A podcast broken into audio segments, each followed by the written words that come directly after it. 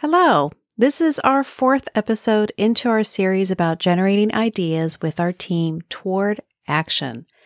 The first two episodes, which started at the beginning of January 2023, were all about idea generation. We're now at the point where we have a lot of ideas and it's messy and we can't really define next steps. So now we're going to take our ideas and start organizing and prioritizing them so we can move toward action. We'll be talking about ideas to screen and select ideas using quality tools. In the last episode, we talked about affinity diagrams, fishbones, and tree diagrams, and how we can use that to better understand and group our ideas. In this episode, let's talk about something a little bit different where we're going to be screening and reducing our choices. More about that after the brief introduction. Hello, and welcome to Quality During Design, the place to use quality thinking to create products others love for less. Each week, we talk about ways to use quality during design engineering and product development. My name is Dianna Deeney. I'm a senior level quality professional and engineer with over 20 years of experience in manufacturing and design. Listen in and then join us. Visit qualityduringdesign.com. Do you know what 12 things you should have before a design concept makes it to the engineering drawing board where you're setting specifications?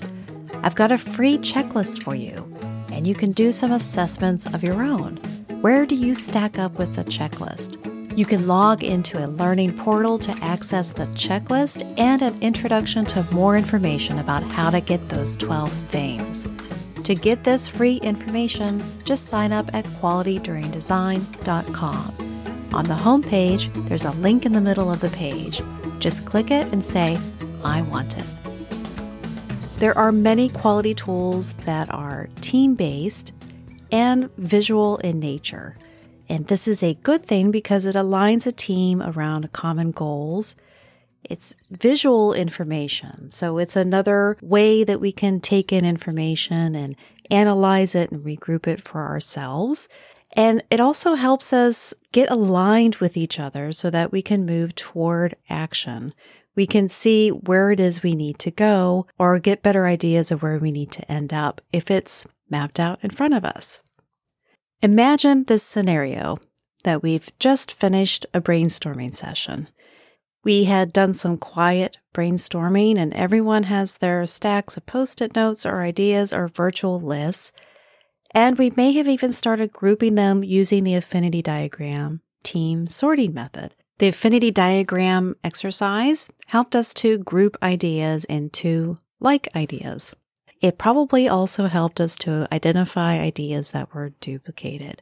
So that is one way that we can reduce our list of ideas. Now we need to move from our quantity of ideas to quality ideas that we want to execute. We want to get to our top priorities. Generally, team members individually judge or arrange ideas. Then we discuss as a team and if we need to, we can judge ideas again. What we're really doing is using a team approach to finding and choosing solutions or collecting and deciding on options. We might be looking at design features where we want to consider different perspectives of all of our internal customers, our end users, our manufacturing friends, our suppliers, and others. Or we may be working on a problem that we're having trouble with, that we need others to help us figure it out and look at it from different perspectives.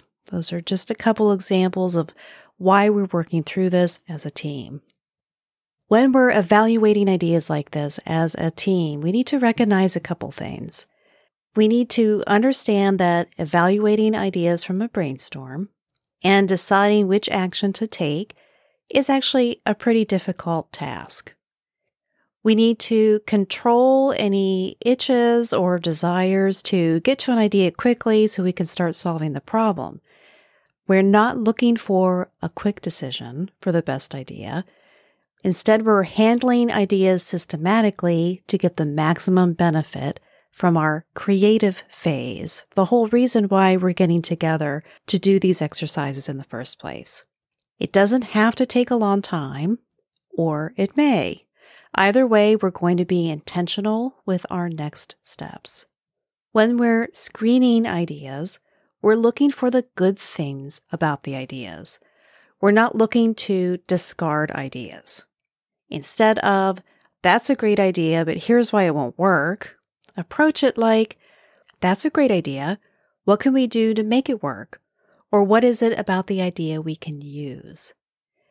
It is more challenging to find ways to make an idea work than it is to give in to our original negative action about it. This might be something we need to remind ourselves about, remind our team about during this exercise. We want to adopt a mindset of what can we do to make it work, or what is it about this idea we can use. In order to get to the idea that we can use, we need to reduce our list. We can do a list reduction activity. It uses a simple majority voting with the option that anyone can keep an idea on the board. It's systematic and very intentional, a one idea at a time. When a majority of the team votes for an idea to be discarded, it's not taken off the board immediately. It's bracketed or otherwise put off to the side. And then everyone is asked if anyone wants to keep any of the discarded ideas. If anybody wants to keep a discarded idea, it goes back on the list. And the team continues to discuss the ideas. Team discussions are centered around everyone understanding what the idea is. Because if the team isn't on the same page about what ideas are, they don't have the same understanding, we're not voting on the same idea. Remember, what can we do to make it work? Or what is it about this idea we can use? If we want a quick comparison of the ideas that we've generated, we can use a two by two chart. This is something that our expert Emily recommended. Choose two criteria against which to measure the idea. It could be time and impact, value versus effort, risk versus reward. And if you're evaluating a user process, it could also be urgent versus important. We covered that in a previous episode of this podcast, and I'll link to it. To do the two by two chart, we're going to follow similar steps to an affinity diagram. Instead of grouping ideas, we're placing them on a four window chart based on high low values. If we're not getting to our final decision or selection and we need to narrow our list further into top priorities, then we can vote on ideas. And the technique is called multi voting. Each team member gets a certain amount of votes to apply to an idea. In any team dynamic, there are going to be a couple personalities that are dominant in the team. Multi voting allows people to have equal footing on the decisions that are made coming out of our idea generating activity. Everyone has equal participation. Nobody is pressured to change their votes or rank issues a certain way based on what somebody else is saying. Multi-voting is systematic, and here's how it works. We display our ideas on a board, on a virtual board. Just make sure everybody can see all the ideas. It's best to do it if we could see all the ideas together at once. Everyone individually judges the ideas by giving them a vote. Then the team looks at where everybody put their votes and discusses the results. Where we'd like to get to in multi-voting is to get a consensus, which is that place where everyone supports the decision, even if it wasn't their first choice. We're looking for a clear option. If it's not clear, then again, let's make sure everyone understands the ideas and information about some of the ideas. Look to ideas that the team has voted with a split, or those ideas that some ranked the highest and others didn't, we don't need to pressure anyone to change votes, but we do need to ensure we're all voting on the same idea or the same understanding of an idea. If we need to, we can repeat the multi voting process. Can individually judge the idea again if we need to, and then discuss the results again. if you've noticed, we're sticking with that individual judging, then stepping back to see what we've done as a group, then individually judging again. Some judgment calls we need to make about multi-voting. The first is that we need to intentionally plan to use multi-voting and not pull it out as an emergency when the team is in disagreement. so we don't want to have a situation where we can't move ahead with choosing an idea and we decide to angrily say, you know what, let's just have a vote on this. That's not in the true spirit of multi voting, and we're not reaching the consensus that we want. The other thing about multi voting is the deciders.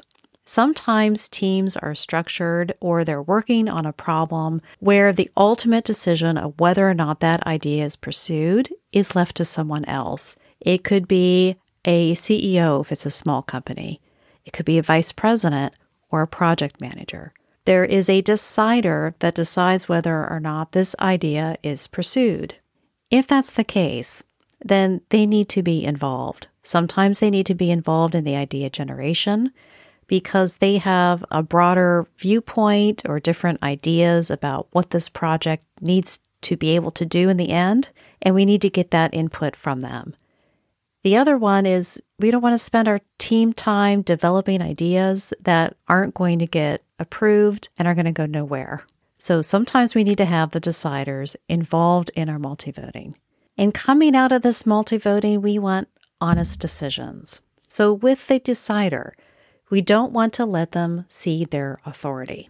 Meaning, during the multi voting team exercises, we don't want them to say, oh, consensus rules, I'm going to go with what the group says, because chances are they'll change their mind later to their first pick anyway. So, a way to handle this, to have the decider involved, is to give them a super vote in the multi voting procedure. Ideas that have super votes the team is going to pursue, either choosing features from those super votes, combining them, or working with the deciders again to come up with the ultimate idea. If they're the deciders, it's their responsibility to ultimately decide. So the team needs to address that and ask them to be the decider. How many votes does everyone get? We could use the Pareto principle. We covered the Pareto principle in a previous episode. Let me share with you again a little bit about its history and what the Pareto principle is. The Pareto principle is named after an Italian economist, Vilfredo Federico Damaso Pareto. He published in the 1890s a paper that showed about 80% of the land in Italy was owned by 20% of the population. Lore has it that he started seeing that ratio everywhere, even down to the pea plants in his garden. Other people noticed that it seemed to carry through in other things too, this 80 20 rule. So the Pareto principle is generally that 80% of the output is caused by 20% of the input, or 80% of the consequences come from 20% of the causes. And those 20% of the causes is dubbed the vital few. Now, why would we want to apply this in our engineering and design processes? Well, it's a tool to separate the vital few factors from the trivial many. Or, in plain speak, we want to spend the least amount of effort we need in order to make the biggest effect. A Pareto chart helps us to identify if we've got a cause or a short list of causes that we can work hard to solve to fix most of the problem. Back to multi-voting, where we apply the Pareto principle is if we have a list of ideas, we're going to count the number of ideas that we have, multiply that by 20%, and then that's the number of votes that everybody gets. For example, if we have a list of 30 ideas, 20% of 30 is 6. So each team member gets 6 votes. You don't like the idea of using a Pareto principle to determine how many votes everyone gets? Then we don't need to use it. There are lots of other alternatives. A couple of them are that everyone gets three votes. They can choose their top three. Their first choice gets three points, their second choice gets two points, and the last choice gets one point. Then tally the numbers. If we don't want to add numbers, then we can give everyone little round stickers. They can place stickers on their top picks, distributing the stickers the way they want. If you're a vir- virtual whiteboard, you could add a little check mark or some other symbol. Team members can put the majority or all of their stickers on the ideas they like the most. What's today's insight to action? When we're going from a quantity of ideas to a list of quality ideas that we can maybe execute on, we recognize that evaluating ideas with a team and deciding which action to take is a difficult task, and that we're not looking for a quick decision. We're handling ideas systematically so that we can get the maximum benefit from our creative phase. We're intentional with next steps, and these team approaches give everyone an equal voice. We approach these list reduction and multi voting activities from a mindset of what can we do to make this work? Or what is it about this idea we can use? We can use a 2 by 2 chart to help us choose criteria based on the goal of a project to quickly compare ideas. We talked about a systematic way to reduce our list of ideas, and we also talked about multi-voting as a way to narrow the list of choices and further discuss options. Now, just a note, after our brainstorming session, we could just head right into a 2 by 2 chart or multi-voting. We can skip the affinity diagram if we don't need it. And we can skip the list reduction exercise if we don't need that either. Next week, we'll talk about more ways to make a final decision by using paired comparisons. Thanks for joining me today. I'll see you then. If you like this topic or the content in this episode, there's much more on our website, including information about how to join our signature coaching program, The Quality During Design Journey. Consistency is important, so subscribe to the weekly newsletter. This has been a production of Deeney Enterprises. Thanks for listening.